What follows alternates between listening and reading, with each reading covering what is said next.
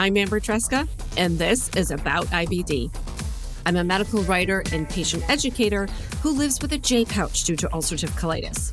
It's my mission to educate people living with Crohn's disease or ulcerative colitis about their disease and to bring awareness to the patient journey. Welcome to episode 125. This is my year end book episode. I will take you through some of the books that I've read this year, let you know a little bit about why I picked them up, whether or not I liked them, what they're about, and if they relate to chronic illness.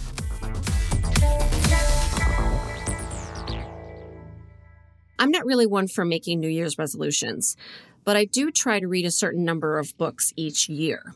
When I was a girl and a teenager and then a young adult, I read all of the time. I read everything I could get my hands on. I read things more than once sometimes because we didn't have e readers in those days, and I didn't always have a car or another way to get to a library. But as I've gotten older, I actually have less time. So I have more access to books now than I have ever had before, but I spend more time taking care of my family and working and volunteering and doing all of these other things.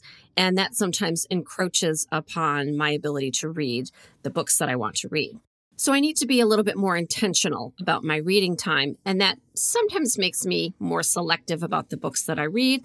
And it also means that I am more willing to let go of a book. When I was younger, I don't think I ever abandoned a book. But now, if it's something that I feel like I've given it some time and I'm really not into it, I will let it go and move on. So I'm not going to go through any of the books that I read this year that I struggled through or that I read a couple of chapters and decided it wasn't for me. I'm just going to go through the books that I read that I liked and that I feel that other people should read. Usually, when I get to the end of a book, I look around for another person that has read it because I need to talk about it with someone. So, if you do decide to read any of these books, please do get in touch. You can find me all over the interwebs as About IBD. Let me know that you read it, what you think about it. I'm always up for a great book discussion. Even though I'm not really one for New Year's resolutions, in January, I tend to feel just like everybody else does that you're ready for a reset, reframing. You want to set your intentions for the year. You want to start new things. You want to end things that aren't serving you anymore. And these ideas affected some of the books that I read in January of 2022. Rather, I should say, I listened to.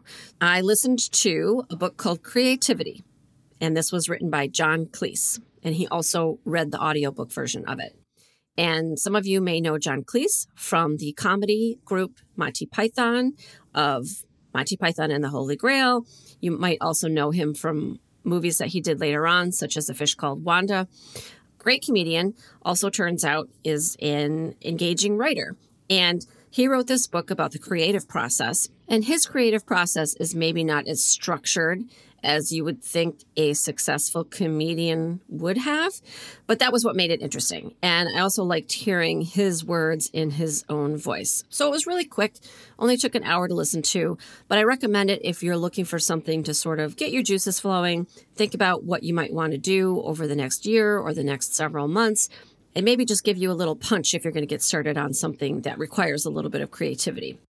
Another book that I listened to in January was called The Comfort Book by Matt Haig. And that's exactly what it is. It is a book about comfort. It was read by the author who did a great job of reading his own work. And it really was something that I think that you can go back to over and over again every time you think that you might need a little bit more support in what you're approaching in your life at that moment. So I think a winter month like January, when it is dark and there's not a holiday, maybe you're back to work and there's no vacation coming up for a while or whatever, the comfort book might be something to turn to. And it was another really quick listen. And I think people that are living through hard things might take a lot out of it. So I would certainly recommend The Comfort Book by Matt Haig, especially maybe in your January and February time frames. Something I like to do is I like to read what my children are reading. So they're currently 12 and 15. which is nice because the things that they're reading at school are a little more interesting to me. And it also means that I can get something out of it and we can talk about the themes of the books. So my daughter read Born a Crime by Trevor Noah, and then I picked up the book as well. Now, we read two different versions of the book because it is an autobiography of Trevor Noah's life while he was living in South Africa, where he was born, where he grew up. His life was not easy and it was very different from what many of us in the United States are going to experience because of the political and the social structures in South Africa. It was really a great read just to learn about that. I didn't know enough about South Africa, about how everyday life was there for people, and especially for somebody like Trevor. So my daughter read the version that was for younger people, and I read the, I guess, uh, unabridged or adult version. So I was reading things that she wasn't because some of the experiences are probably meant more for adults than they are for teens. So, but we were able to discuss what went on in the book, and I was really grateful to be shown this slice of life from South Africa that I didn't know anything about previously. And and I never learned what went on there when Trevor Noah was a child and what the political structure was was like then. And of course he's a comedian, so there was plenty of funny moments in the book, but there was also a lot of serious ones and he taught you about the background of what was going on at the time and how that impacted his life. So it was really very educational in in that respect. And I was glad that it was assigned to my daughter and that we both read it and then we could talk about what went on. And then because the timing of the book also I lived through those times as well, although in a different country and having a vastly different experience. But I was able to sort of frame some of the things for my daughter, and we were able to have a discussion about it. So I would certainly recommend Born a Crime by Trevor Noah to anybody. And if you can get your hands on the young adult version, or I think there may even be a version that is for even younger kids, and then the adult version for the parents uh, it's something that you can both read and both get something out of and then have something to to talk about and discuss. In march i read a book called the house in the cerulean sea by tj klune. I don't think it's something that i ever would have picked up except that it was the one book one town selection for the year in the town in which i live. So it did get a lot of attention. I saw it on plenty of best of lists what it is about, I don't, it's funny because I don't even know how to put a genre on it. It is fiction, but it is about a world in which mythical beings are real. And the story focuses especially on an orphanage for children who have abilities. And so they need to learn different things than human children who don't have these abilities. And so they're kind of in separate schools, which is a metaphor for a lot of other things. And it turns out that maybe all these experiences aren't so great at these different facilities where the kids are. So there's a lot there under the guise of a story that's just pure fiction, but it definitely relates into our world and things that are going on right now. It is also in the LGBTQ genre it was a great read in that respect. And the use of language in this book is very interesting. And while it is very relatable and understandable, it was really well written. And I think different than a lot of the other contemporary fiction that ends up on some of the best of lists at the end of the year. So I would certainly recommend it. I think anyone would get a lot out of it that is The House in the Cerulean Sea, and that is written by T.J. Klune. So along comes spring, and I started to go back to some of the heavier titles that I tend to like.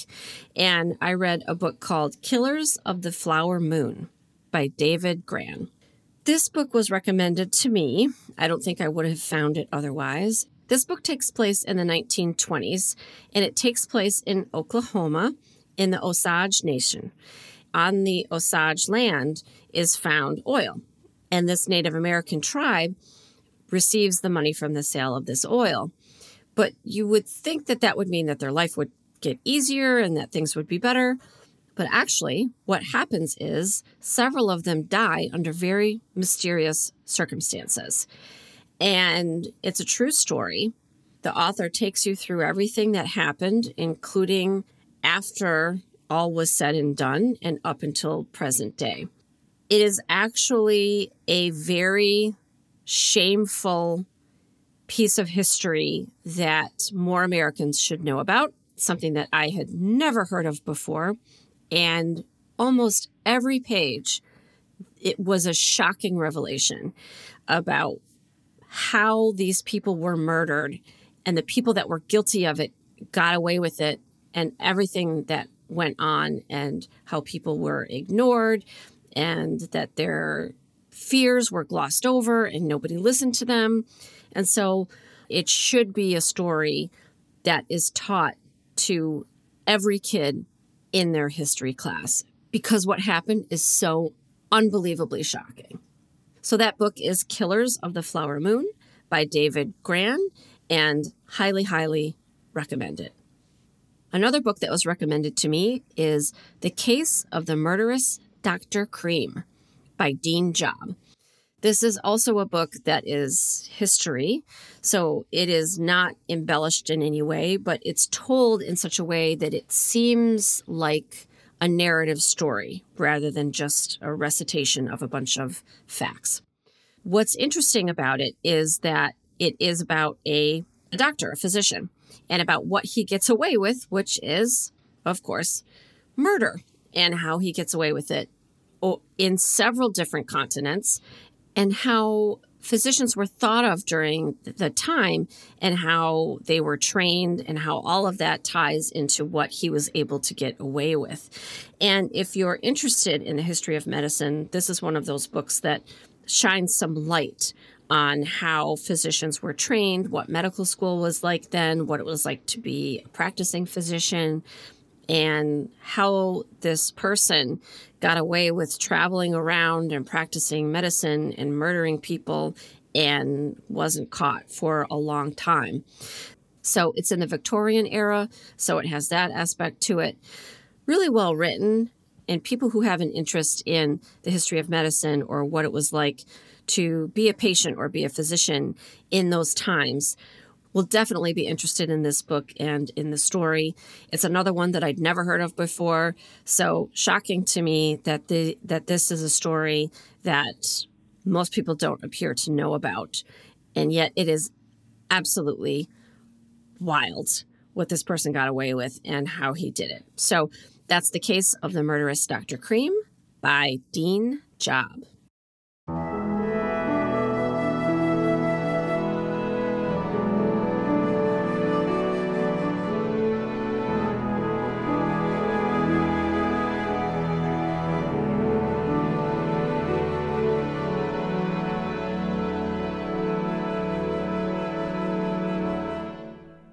I have to talk for a few minutes about Kurt Vonnegut.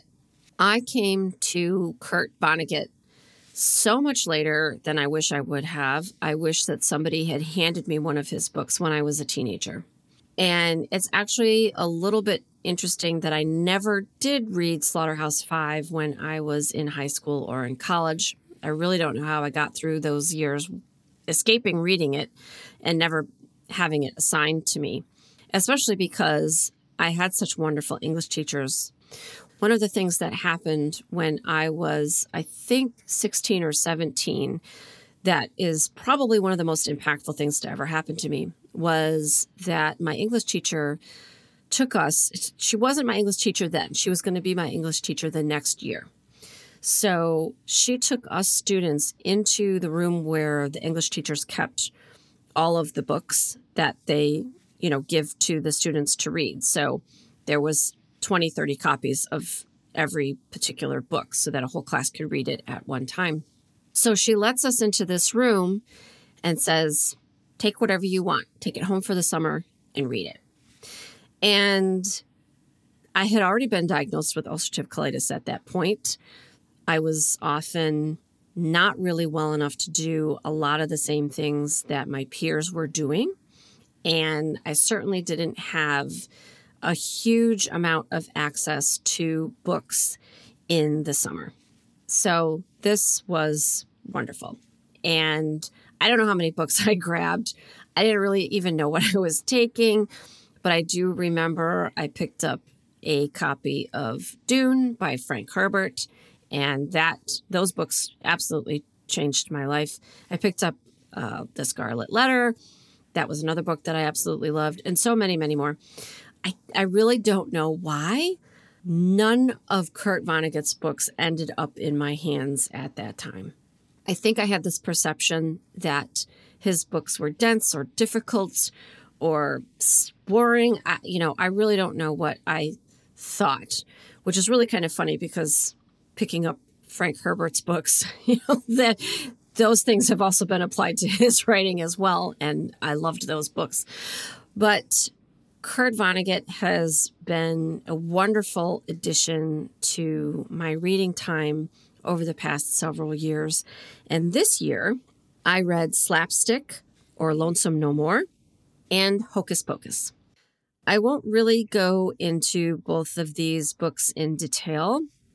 I would just say that I recommend picking up any of Kurt Vonnegut's books and seeing how it resonates with you. Slaughterhouse Five being the most famous, but there are so many more. Every book of his that I've read, I've gotten something different out of it.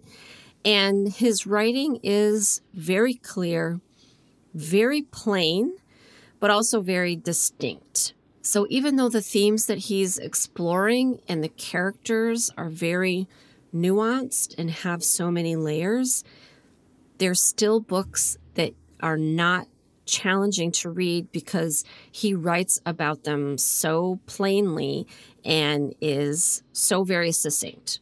But they're always certainly extremely entertaining, will make you think differently about the world. And in some cases, books that he wrote decades ago are so applicable to today that it is astounding to me. So I absolutely recommend that you pick up anything by Kurt Vonnegut and give it a try and see how you enjoy his style of writing and the satire that goes along with it. Another author that I read a book from this year that many people may recognize in the IBD community is John Green. So this year I read Turtles All the Way Down. This book has a main character who's dealing with very severe anxiety. It comes out in a variety of ways. So I did wonder at several points while reading it how that would feel to someone who was also experiencing that level of anxiety. I don't know, but I do know that it was really interesting and instructive to me to see how a person can get caught in a circular set of thoughts and how that affected her decision making. And John Green is also someone that writes very cleanly. His books are always something that I can read pretty quickly, even though they deal with some very deep themes and they will resonate with people who live with chronic illness, especially because he understands that in a very intimate way himself. And so that that clearly informs his writing. So this year, I read Turtles All the Way Down by John Green. I would recommend you read that or any of his other books, especially if you're looking to understand more about the patient experience. Also, this year, I read two books by Andy Weir Project Hail Mary and Artemis.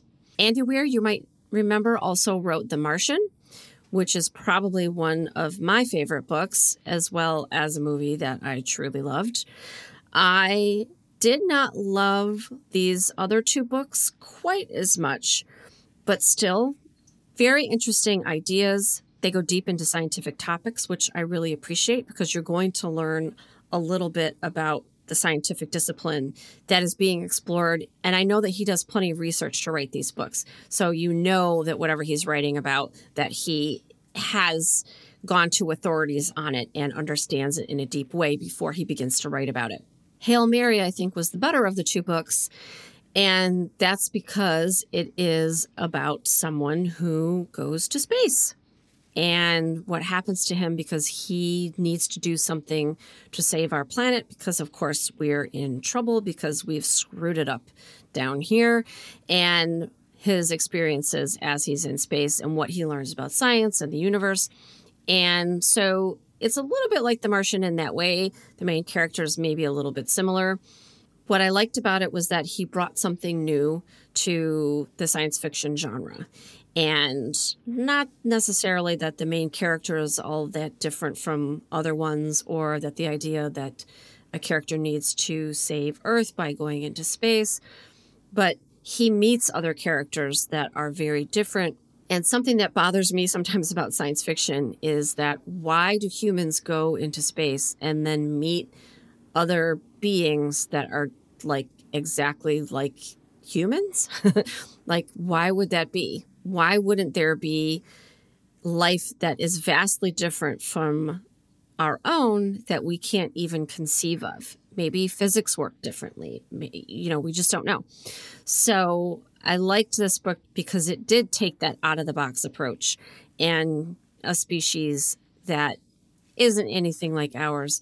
And then trying to figure out how the two can coexist and work together.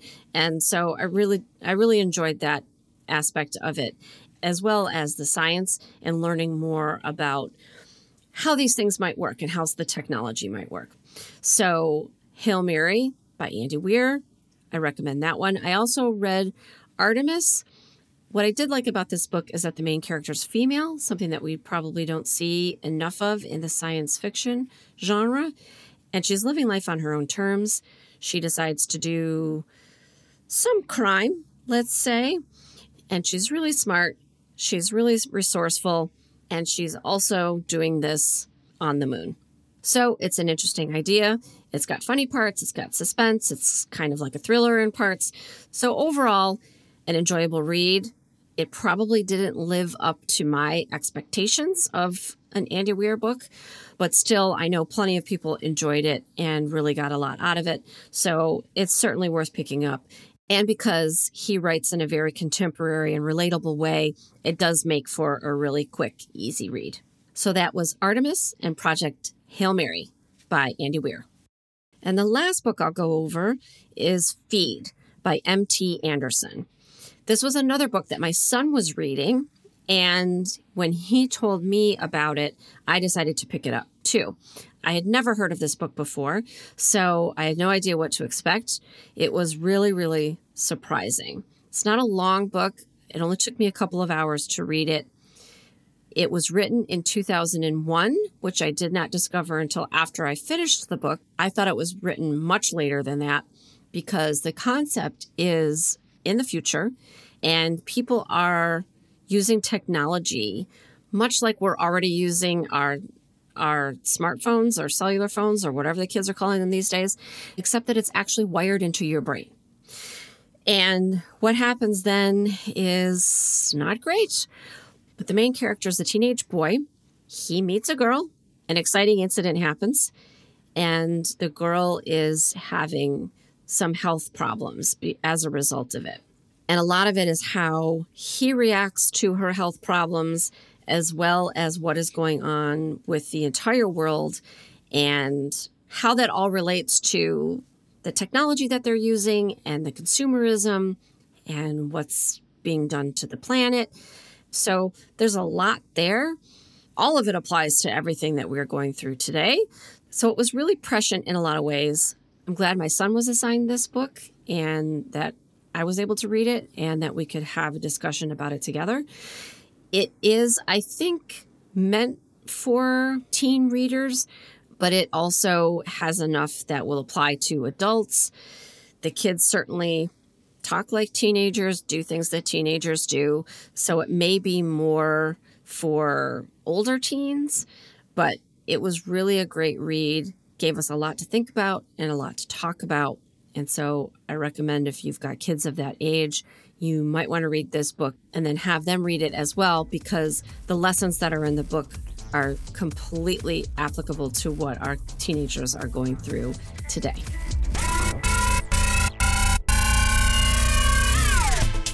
As always, thanks for listening. I hope you enjoyed this wrap up of the things that I've read this year. It's a little different than a normal episode for me, but so many people have recommended great books to me, and I wanted to give a little bit of that back to the community. As always, you can follow me, Amber Tresca, across all social media as About IBD. Thanks for listening. And remember, until next time, I want you to know more about IBD. About IBD is a production of Malintal Enterprises.